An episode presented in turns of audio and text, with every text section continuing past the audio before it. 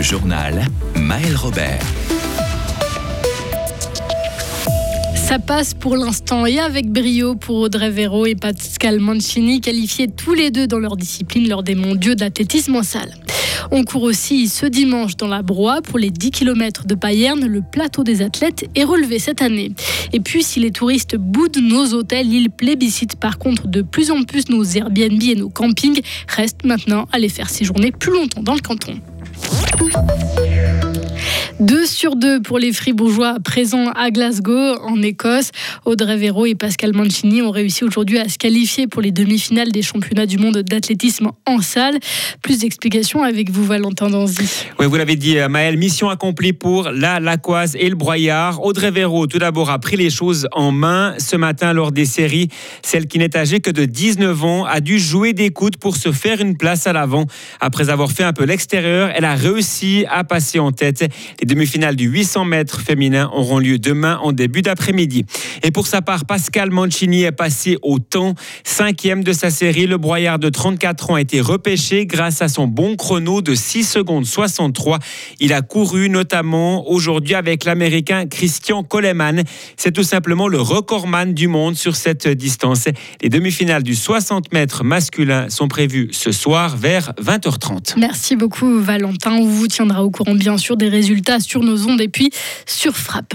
Un beau cadeau d'anniversaire avec deux jours d'avance en ski alpinisme. Rémi Bonnet qui s'apprête à fêter ses 29 ans a signé aujourd'hui une nouvelle victoire en Coupe du Monde. Le Gruyérien s'est imposé lors de la verticale de Schladming en Autriche.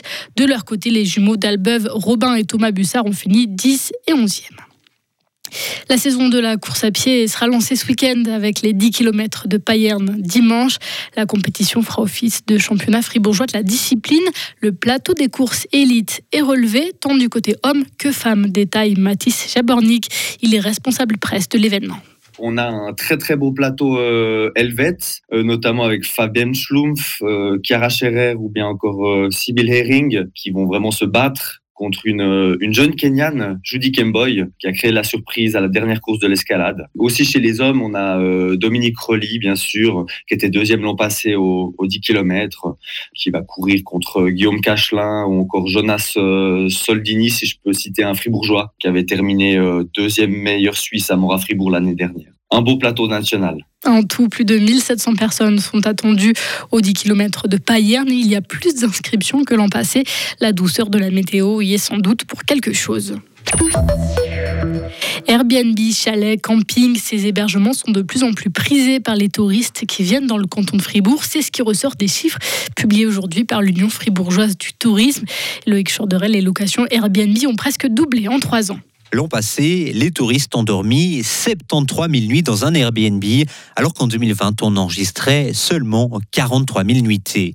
Les campings ont eux aussi connu une forte hausse de fréquentation ces dernières années.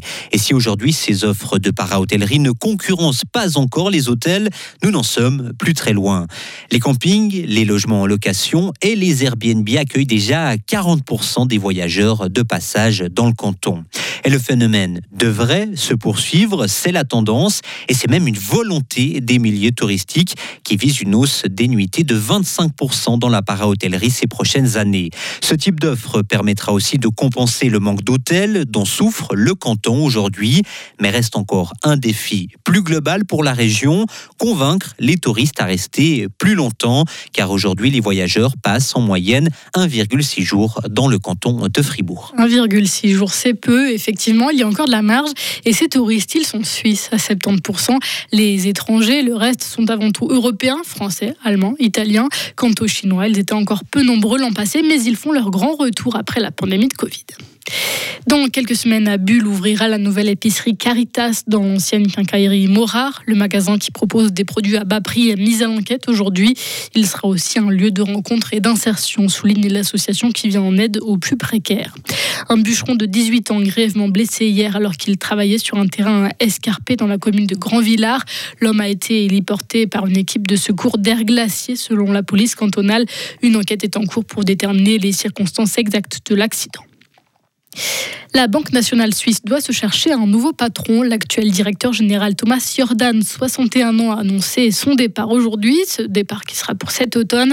Le Biennois aura fortement influencé les décisions de la BNS depuis plus de 25 ans. Il aura notamment géré les actifs pourris d'UBS lors de la crise financière de 2008 ou encore relevé le, levé le taux plancher entre le franc et l'euro. Ça, c'était en 2015. En Russie, la police a interpellé au moins 45 personnes lors de rassemblements en hommage à Alexei Navalny, selon une ONG. Ces funérailles se tenaient aujourd'hui à Moscou, dans le quartier où l'opposant russe a vécu lorsqu'il était encore libre. Alexei Navalny était décédé en prison il y a deux semaines. Son entourage accuse le pouvoir en place jour de vote en Iran, les conservateurs au pouvoir sont accusés, sont assurés de conserver une large majorité au, Parlement. Le principal enjeu, c'est le taux de participation, puisque le pouvoir le présente comme une preuve de sa légitimité. Le scrutin est le premier depuis le vaste mouvement de contestation du mois de septembre 2022. Et puis, retour dans notre région pour terminer. 1400 systèmes de chauffage utilisant des énergies fossiles ont été changés dans des habitations l'an passé.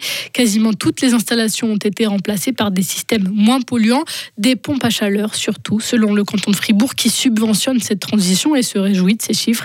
Si la tendance se poursuit, dit-il, les chauffages à gaz ou au mazout auront disparu des logements dans 20 ans. Retrouvez toute l'info sur frappe et frappe.ch. Radio FR. Quelle est la couleur du ciel? Le temps sera en partie ensoleillé pour euh, demain samedi avec un risque d'averse en particulier pour euh, l'après-midi. Au niveau des températures, il va faire de 11 à 15 degrés avec une limite des chutes de neige vers 1400 mètres. Le ciel sera très nuageux pour dimanche avec un risque d'averse surtout en deuxième partie de journée depuis l'ouest. Euh, la neige va tomber jusque vers 1000 mètres d'altitude avant de s'abaisser en soirée jusque vers 700 mètres. Pour les températures, il va faire de 9 à 13 degrés. Les dernières averses sont annoncées pour lundi matin. On peut ensuite voir en partie le soleil sur le plateau pour l'après-midi. Il va faire de 9 à 12 degrés.